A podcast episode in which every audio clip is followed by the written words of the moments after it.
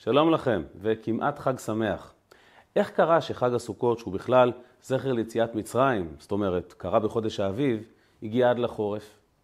ולמה האושפיזין מגיעים דווקא בחג הסוכות? הם הרי יכלו להגיע גם בפסח או בשבועות? היום נלמד קצת על החג המופלא הזה, שנותן לנו כוחות מיוחדים לא רק לשבוע שבו הוא חל, אלא לכל השנה כולה.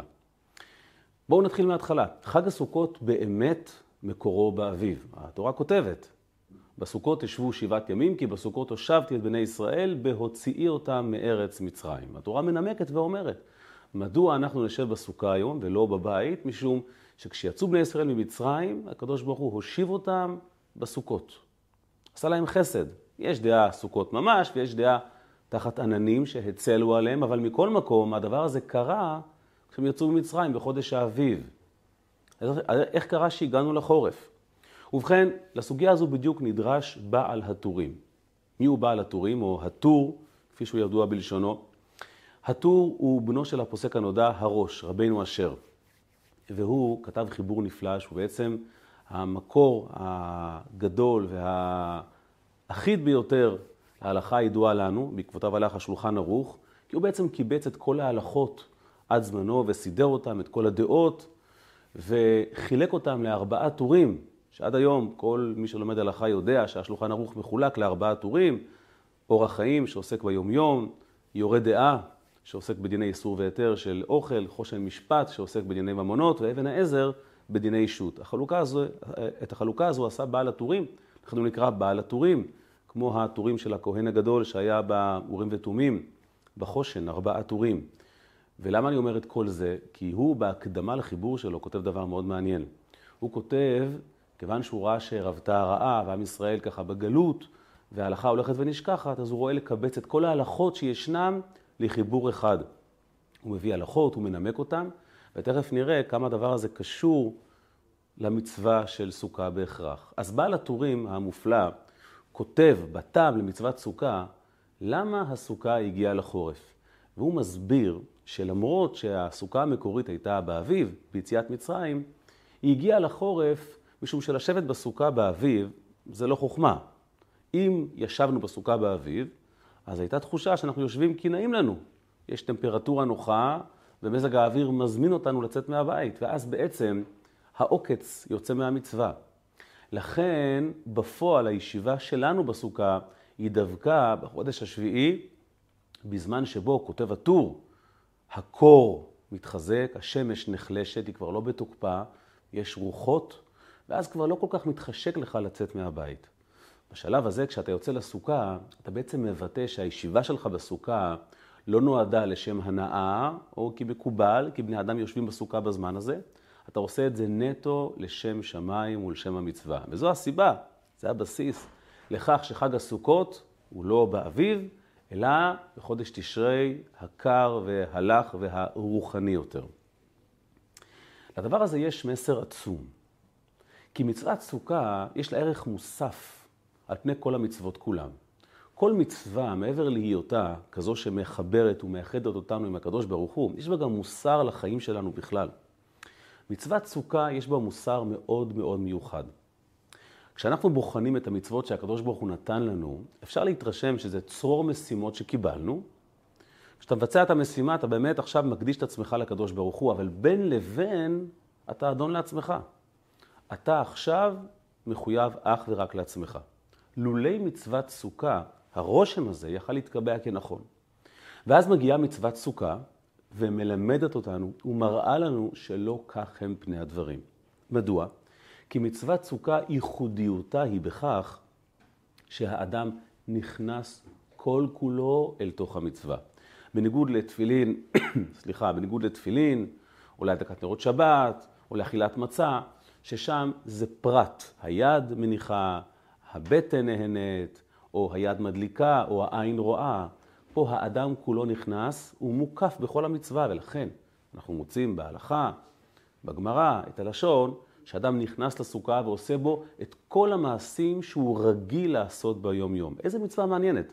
היא מצווה שבה אתה עושה את כל מה שאתה רגיל לעשות, רק בתוך ארבע דפנות וסכך. מה זה אומר לנו?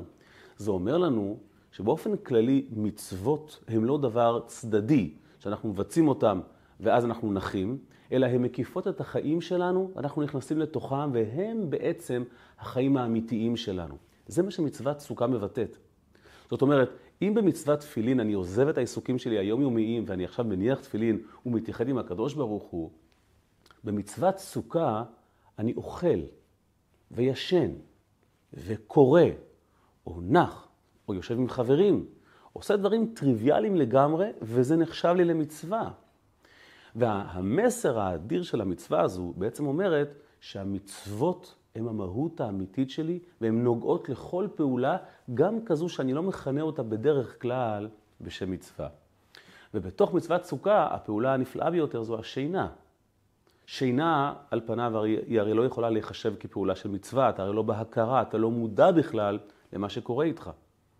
אבל ההלכה לא מכירה בכך, משום שלפי ההלכה, אדם שישן, גם בעת השינה שלו, הוא אחראי למעשיו.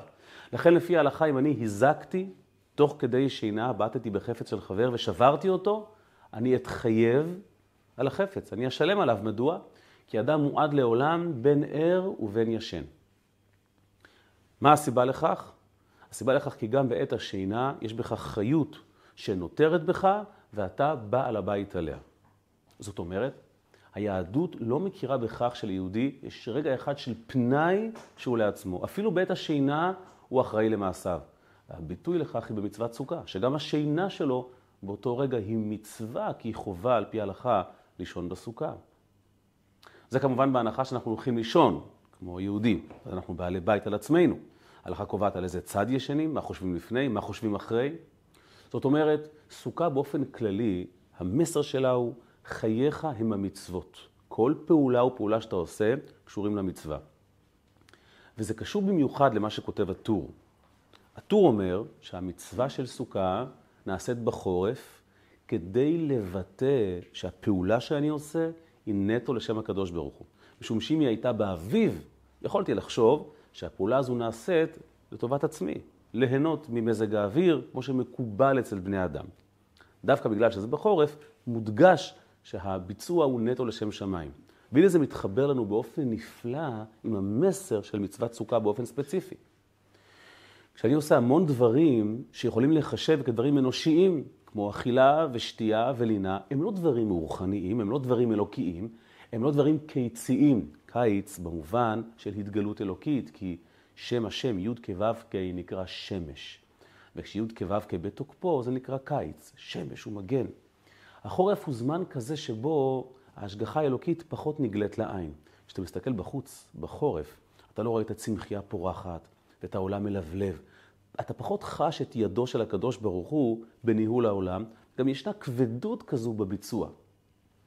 ההקבלה לחיים של האדם זה, כשאני מניח תפילין, זה כמו קיץ. אני מרגיש את שם השם עליי.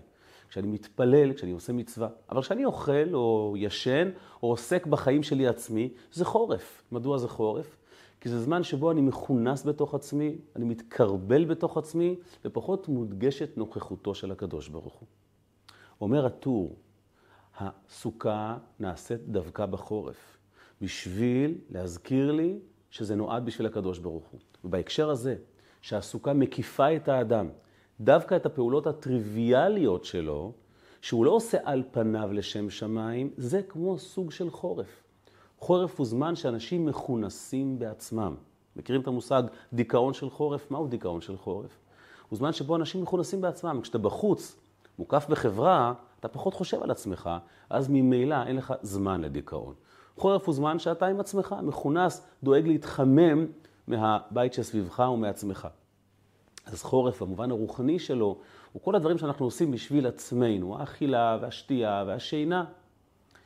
אומר לנו בעצם הראש, הטור, על פי ההסבר הזה של הרבי, הסוכה נעשית דווקא בחורף.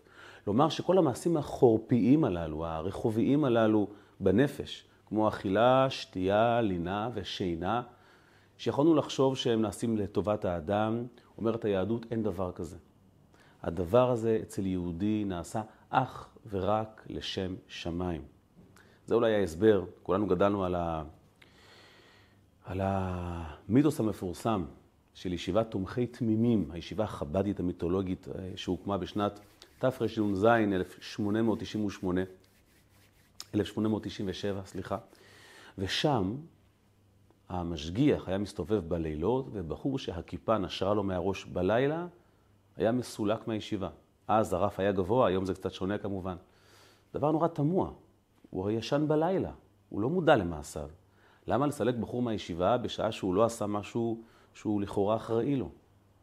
אבל כשאתה חושב על מצוות סוכה ועל העיתוי ועל הטיימינג של החורף, אתה יכול להבין למה.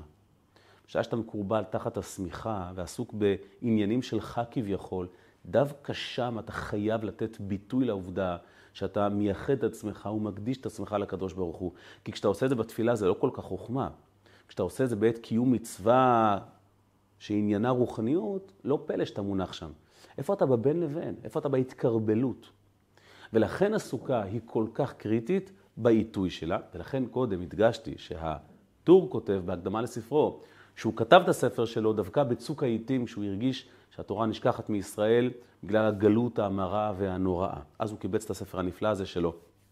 ככל שהחורף קשה יותר וההתקרבלות העצמית גדולה יותר, צריכים להוסיף עוד ועוד ועוד הנהגות טובות ואור כדי להדגיש שהקיום נובע בשביל עבודת השם. וזו הסיבה, דרך אגב, שרוב הגזרות שגזרו חכמינו, זיכרונם לברכה, כל הסייגים והחומרות, הגיעו דווקא ככל שהגלות נעשתה קשה יותר. רובם באזור ימי בית שני. זאת אומרת, אם היינו חוזרים אחורה בזמן, לבית ראשון, הרבה מאוד מהחומרות של חז"ל, שאנחנו היום נוהגים אותם באופן טבעי כחלק מהחיים היהודיים, לא היו אז. ואז אפשר לחשוב, רגע, אני לא מבין. בזמן בית ראשון, שהשכינה שרתה בישראל, והייתה כזו עוצמה יהודית, קיץ, אז לא הנהיגו חומרות כאלה? נורא מוזר. אז דווקא לכאורה היה כן את הכוח להחמיר ולהוסיף סייגים. דווקא שחרב בית ראשון והגיע בית שני והחורף בא עלינו, אז הכבידו עלינו, אז הוסיפו לנו עוד ועוד מנהגים וסייגים, וה, וההלכה נהייתה מורכבת יותר. למה? והתשובה היא פשוטה. כשהחורף מתקרב, זה הזמן להוציא את הכוחות מהבוידם. כשקר, תוציא את המעיל מהארון. כשהחורף הרוחני מתקרב, זה בדיוק הזמן להשיב מלחמה באור וחום. להוסיף עוד מנהג ועוד סייג, כדי להדגיש מי אני ומה אני, ושלא נלך לאיבוד חלילה. וזו ייחודיותה של מצוות סוכה בעיתוי המיוחד דווקא של החורף. זו גם הסיבה שהאושפיזין באים לבקר אותנו בחג הסוכות, ולא בשבועות או בפסח או בכל חג אחר. בגלל העיתוי הזה של החורף, אנחנו קצת זקוקים לשמירה והגנה מיוחדים. כשאתה נמצא בתוך עולם של תורה, עולם של מצווה, אתה מוגן באופן טבעי.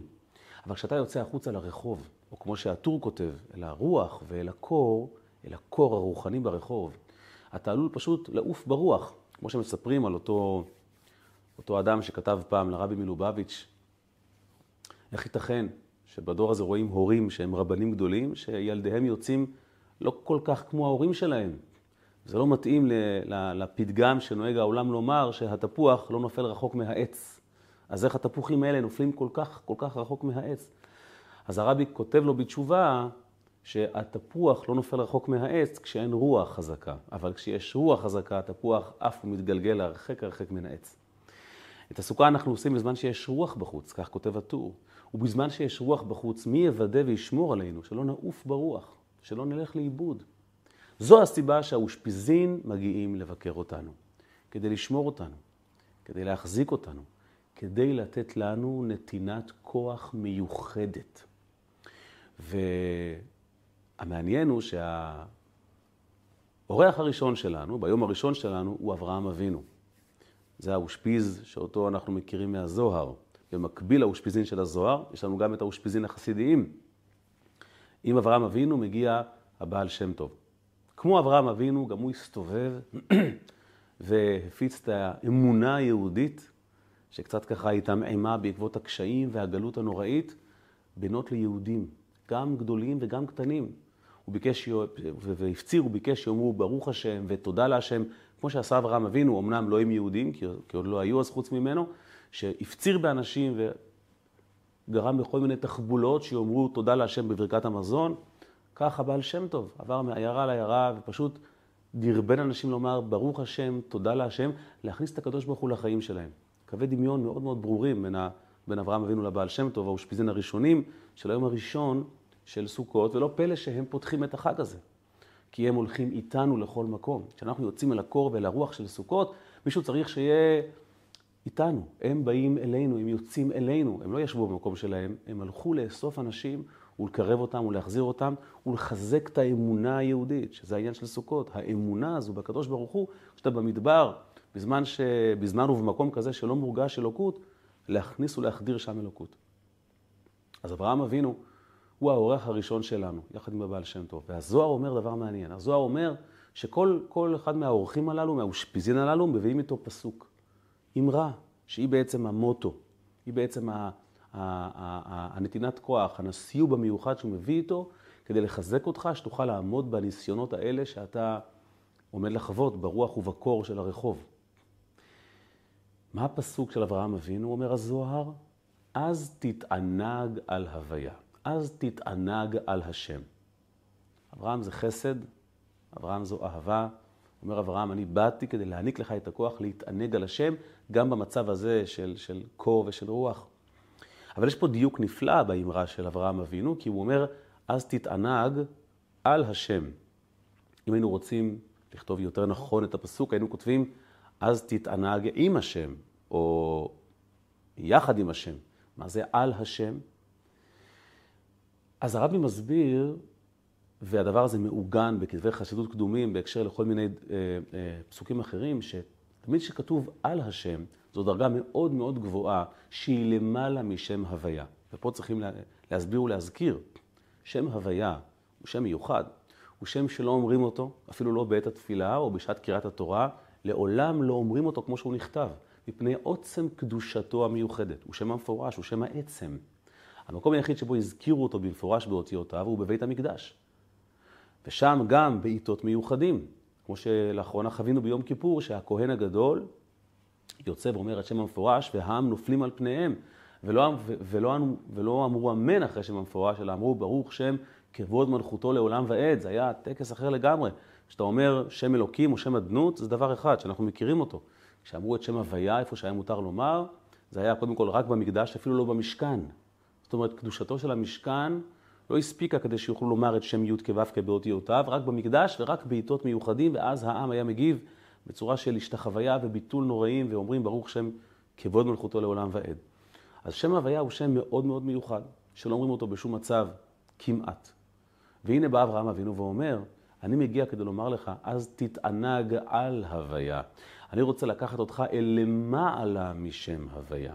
זה מעניין, כי אברהם אבינו, הרי כל העניין שלו היה לצאת לעולם ולהפיץ ולהכריז ויקרא שם בשם הוויה כל עולם. הוא זה שהביא את המושג הוויה, והנגיש את זה לכל אחד, שהבורא הוא מהווה את העולם בכל רגע. ובסוכה שלנו הוא לוקח אותנו אל מעבר לשם הוויה. מדוע? משום שכשאנחנו יורדים נמוך כל כך, אנחנו צריכים תוספת וחיזוק כוח מאוד מאוד מיוחדת. גם שם הוויה בסופו של דבר, עם כל מעלתו, ויש לו מעלה אדירה כמובן, הוא שם. הוא שם, ושם זה לא הקדוש ברוך הוא בעצמו. הוא שם שתפקידו להוות את העולם. גבוה, נשגב, אין סוף. אבל כשאתה יורד אל תוך העולם ומתמודד עם הרוחות והקור שהעולם מאתגר אותך בהם, אתה צריך כוח הרבה הרבה יותר גבוה. פה אתה צריך את הכוח של הקדוש ברוך הוא בעצמו.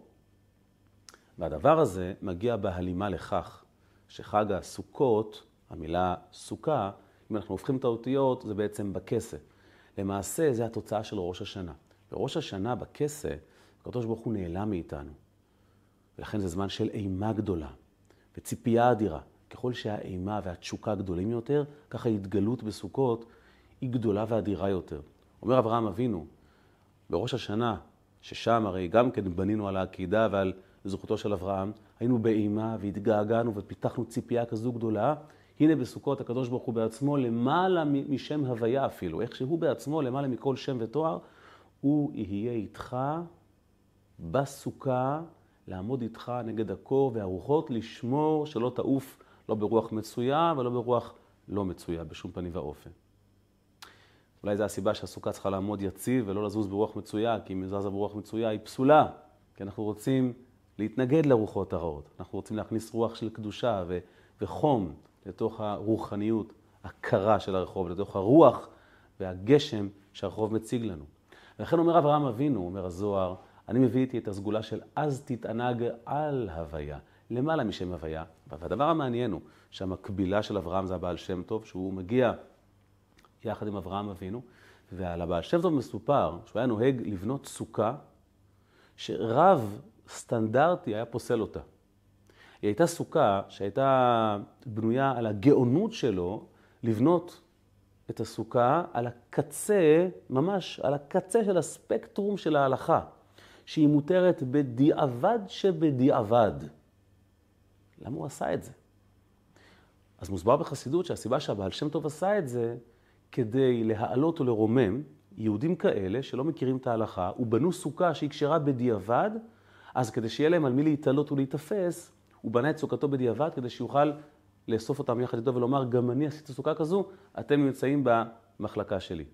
אבל למה דווקא סוכה הוא בנה בדיעבד? הוא יכל לעשות תפילין בדיעבד, ומצה בדיעבד, ולא ראינו שהוא עשה דבר כזה. רק בסוכה הוא עשה בדיעבד. אבל כשחושבים על העיתוי של הסוכה, על החורף ועל הקור, ועל אברהם אבינו שיצא אפילו אה, למדבר באר שבע להפיץ יהדות, להפיץ אמונת השם בין ערבים, מבינים למה הבעל שם טוב דווקא את הסוכה שלו הקפיד לעשות כל כך בדיעבדית, משום שזה הזמן, החורף הזה, שבו יהודים נמצאים בקצה, בקצה של התחושה הרוחנית שלהם. הם ממש על סף, על סף הלימה עם הרחוב. הם כמעט מרגישים שאין קשר עם הקדוש ברוך הוא. ופה צריכים כוח מיוחד. שם י' כו' הוא שם קדוש. הבעל שם טוב אמר, אני רוצה להפעיל כוח כזה שהוא למעלה מי' כו' הוא כל כך גבוה שהוא כביכול כנגד כל הקריטריונים. אני רוצה את הקדוש ברוך הוא בעצמו בתמונה הזו. הקשר המיוחד הזה שמתגלה עם כל יהודי יוודא שהיהודי לא יעוף ברוח הקרה של חורף של סוכות. לכן העיתוי הזה של החורף עובר כחוט השני. הוא גם הסיבה לבואם של האושפיזין, הוא גם הסיבה לבואם של אברהם והבעל שם טוב בהתחלה, אלה שיוצאים אל הרחוב, יוצאים אל העולם, יוצאים אל המדבר כדי לתפוס כל יהודי או כל בריאה ולהחדיר באמונה, ואפילו מקרבים את המצווה האישית שלהם כדי לתפוס יהודי הכי רחוק, שאולי לא הצליח לבנות הסוכה כמו שצריך. ו, וזו הסיבה שבחג הסוכות, בבית המקדש, היו מקריבים פרים בסדר הולך ופוחת. 70 פרים היו מקריבים, באופן שבכל יום הקריבו מעט ומעט יותר, עד שנשאר בסוף פר אחד בשמיני עצרת. מעניין, כי יש עוד חג בחורף, אמנם חג מדרבנן, חנוכה, שבו אנחנו מתנהלים בסדר הפוך. אנחנו מוסיפים כל יום נר. אנחנו לא מפחיתים נרות, אנחנו מוסיפים נרות. פה אנחנו, בסוכות, אנחנו מפחיתים את פרי החג. פר מסמל את העולם הזה, את אומות העולם. אנחנו בעצם מפחיתים את העולם הזה, אנחנו כאילו מתמודדים נגד העולם כביכול. ובחנוכה אנחנו מוסיפים אה, נרות. שני חגים בחורף, אבל הגישה שונה. בגלל שבחנוכה, אה, בגלל שבסוכות התחלנו להתמודד עם החורף, וזו התמודדות לא פשוטה, המשימה היא להוסיף עוצמות יהודיות, להביא את אברהם, להביא את הבעל שם טוב, להביא את הסוכה, כדי למעט ברחוביות, בהתנגדות, בהיעלם שהעולם מציג לנו, למעט את הפרים, למעט את ההתנגדות, למעט את הבהמיות. אחרי שעשינו את זה, כשמגיעים לחנוכה, שם כבר אפשר להוסיף כל יום עוד נר ועוד נר, הולך ומוסיף. הולך ומוסיף. זאת אומרת, בזכות העבודה של סוכות שעשינו, הכשרנו את הקרקע שבחנוכה נוכל לעמוד איש וביתו אה, אה, מחוץ לבית, איש פתח ביתו מבחוץ, ולהאיר את הרחוב. בלי סוכות זה לא היה קורה, ויש קשר הדוק בין סוכות לבין אה, חנוכה.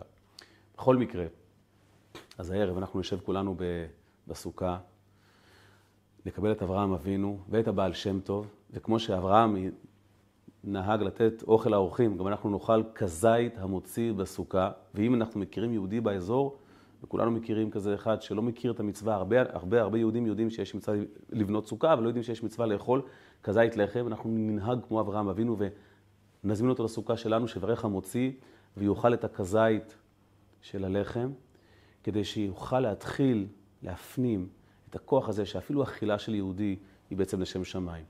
ולסיום, אחרי כל העניין הזה, הרבי שואל שאלה נורא נורא מהותית. הרבי אומר, אז הגיע אברהם והגיע הבעל שם טוב, אבל בפועל אנחנו לא מרגישים את זה. אז, אז, אז מה הטעם בכל ההבנה הזו? זה שאתה מבין שזה קורה, אתה לא חש את זה. בקצות האצבעות שלך, בלב שלך. אז אולי כל הטקס הזה חסר משמעות. וכאן הרבי אומר דבר מעניין. ההלכה, ההלכה מכירה בזה שדבר שההלכה הקצתה אותו, הגדר שלו משתנה. מה זאת אומרת? יש דברים שמעיקר הדין הם כשרים. חכמינו באו ואמרו, אל תתעסק עם הדבר הזה.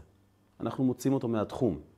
אל תעשה אותו. למשל, בסוכה כתוב שאסור לסכך בנסרים וקרשים רחבים, שמא האדם מתבלבל, כי זה נסרים שבדרך כלל משתמשים להם לבית. אז אה, נסרים רחבים לא משתמשים בהם, הוציאו אותם מהדין של סוכה. ואז שואלים, ומה קורה אם אני מעמיד את הנסר ככה על הקטע הצר שלו? אז אומרת ההלכה, עזוב, הנסר הזה יצא, מה שנקרא, יצא משימוש, אל תשתמש בו.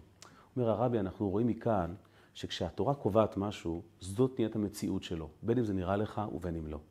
הנסר הזה כשר מהתורה, ברגע שהוא יצא מהמשחק בגזירת חכמים, הוא נפסל לחלוטין משימוש בסוכה.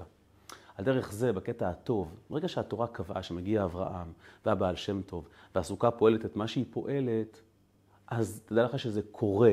אתה אולי עכשיו לא מרגיש, אבל הדבר הזה בא לידי ביטוי, וייתן לך כוחות עזים להתמודד בעתיד עם החורף הקשה שיעבור עליך מתישהו בהתמודדות מול עולם הזה. הדבר הזה קורה בכוח של הסוכה, ובעזרת השם נזכה כולנו לשבת מהרה בסוכתו של דוד המלך.